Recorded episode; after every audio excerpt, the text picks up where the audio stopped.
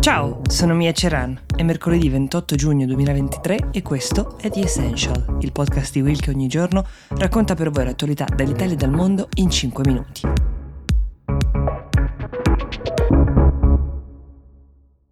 Che bello, arrivo al weekend. Tu che programmi hai? Io? Tre giorni di concerti, avventure in VR, calcetto con droni e molto altro. Mi prendi in giro? Che vivi nel futuro? Non ti prendo in giro. Dal 13 al 15 giugno il futuro arriva a Bologna. Al WMF We Make Future, la fiera sull'innovazione, puoi seguire oltre 100 eventi.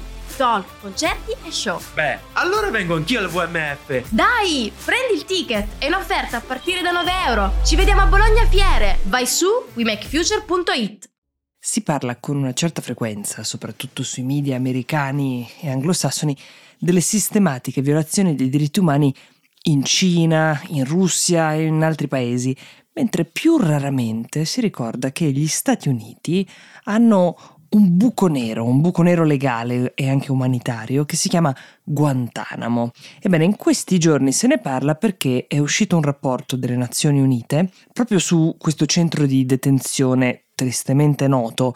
Piccolo cenno storico, questa prigione, avamposto americano su suolo cubano, eh, nasce nel 1901 al termine della guerra ispano-americana che sancisce sostanzialmente l'indipendenza di Cuba. Sono molto lontani ancora gli anni del comunismo, del dominio di Castro, della guerra fredda, quindi gli Stati Uniti riescono a tenere per sé delle basi sull'isola e tra queste c'è appunto Guantanamo che viene adibita a carcere. In tempi più recenti Guantanamo diventa un luogo importante dopo l'attacco delle Torri Gemelle perché l'allora presidente George W. Bush decide di mandare lì tutti i detenuti accusati di terrorismo di matrice islamica. Ecco, il rapporto, firmato dalla relatrice speciale delle Nazioni Unite sulla promozione e la protezione dei diritti umani, passa in rassegna gli ultimi 21 anni di detenzione, una detenzione a tempo indeterminato per 780 uomini musulmani, tutti uomini, tutti musulmani, con le migliaia di violazioni dei diritti umani commesse contro di loro, incoraggia apertamente e dichiaratamente il presidente statunitense Biden a fare quel che anche Obama si era prefissato di fare senza poi riuscirci, cioè chiudere questo luogo in cui gli Stati Uniti portano avanti una serie di uh, pratiche, di comportamenti a dir poco compromettenti, in cui la Convenzione di Ginevra, che dovrebbe tutelare tutti i prigionieri, inclusi quelli di guerra, sembra non esistere. Pochissime delle persone entrate a Guantanamo sono state incriminate, nessuno ha affrontato un processo equo, il tempo è abbondantemente scaduto, si chiuda quella prigione, si chiamino a rispondere le autorità statunitensi e si forniscano riparazioni ai detenuti che hanno subito maltrattamenti e torture. Queste ultime parole che vi ho letto le ha usate la presidente di Amnesty International commentando la pubblicazione di questo rapporto. Persiste, ha aggiunto, una sconvolgente impossibilità di accedere alla giustizia per chi è stato a Guantanamo e per chi vi si trova ancora. Molti di loro hanno necessità di cure mediche, eh, soprattutto causate dai trattamenti che hanno subito e ovviamente viene negato loro l'accesso.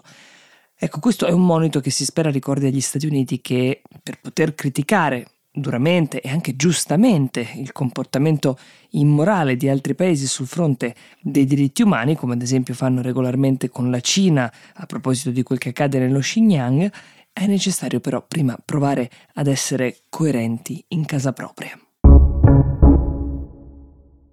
Nel frattempo, giusto per darvi conto un po' delle conseguenze della vicenda del quasi golpe del gruppo Wagner, di cui abbiamo molto parlato, come promesso è stata archiviata l'indagine nei confronti del leader del gruppo, Evgeny Prigozhin, accusato prima di incitamento alla rivolta armata, poi scagionato da ogni accusa dopo l'accordo raggiunto prima che la situazione degenerasse.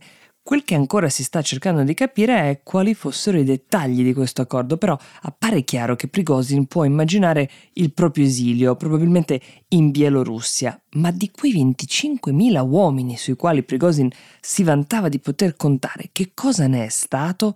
Quei 25.000 pericolosissimi ex galeotti che marciavano sotto il nome di gruppo Wagner per seminare terrore, che fine hanno fatto? Ecco, pare che le fila non siano più così serrate, che quella marcia su Mosca mai conclusa e quel golpe appena accennato abbiano diviso i componenti del gruppo irrimediabilmente. Qualcuno non ha preso bene la decisione di Prigozhin di fermarsi, di chiudere un accordo, forse di gradimento solo personale e per pochi eletti. Molti sentono che la rivolta è stata insensata in fondo e i canali Telegram legati a questo gruppo pullulano di minacce di ritorsione. Lo ricordiamo, si usano i canali Telegram perché di fatto garantiscono l'anonimato a chi lancia i messaggi ma permettono di essere seguiti da migliaia di follower. Esiste però anche chi ha sperato che la rivolta invertisse effettivamente il proprio corso, se non altro per evitare spargimenti di sangue o una guerra civile, non convinto che esistesse un esito positivo ad un eventuale scontro e ritenendo che fosse figlia di uno scontro molto personale tra Prigozhin e il Ministero della Difesa russa, c'era chi effettivamente non era per niente felice della piega che stavano prendendo le cose.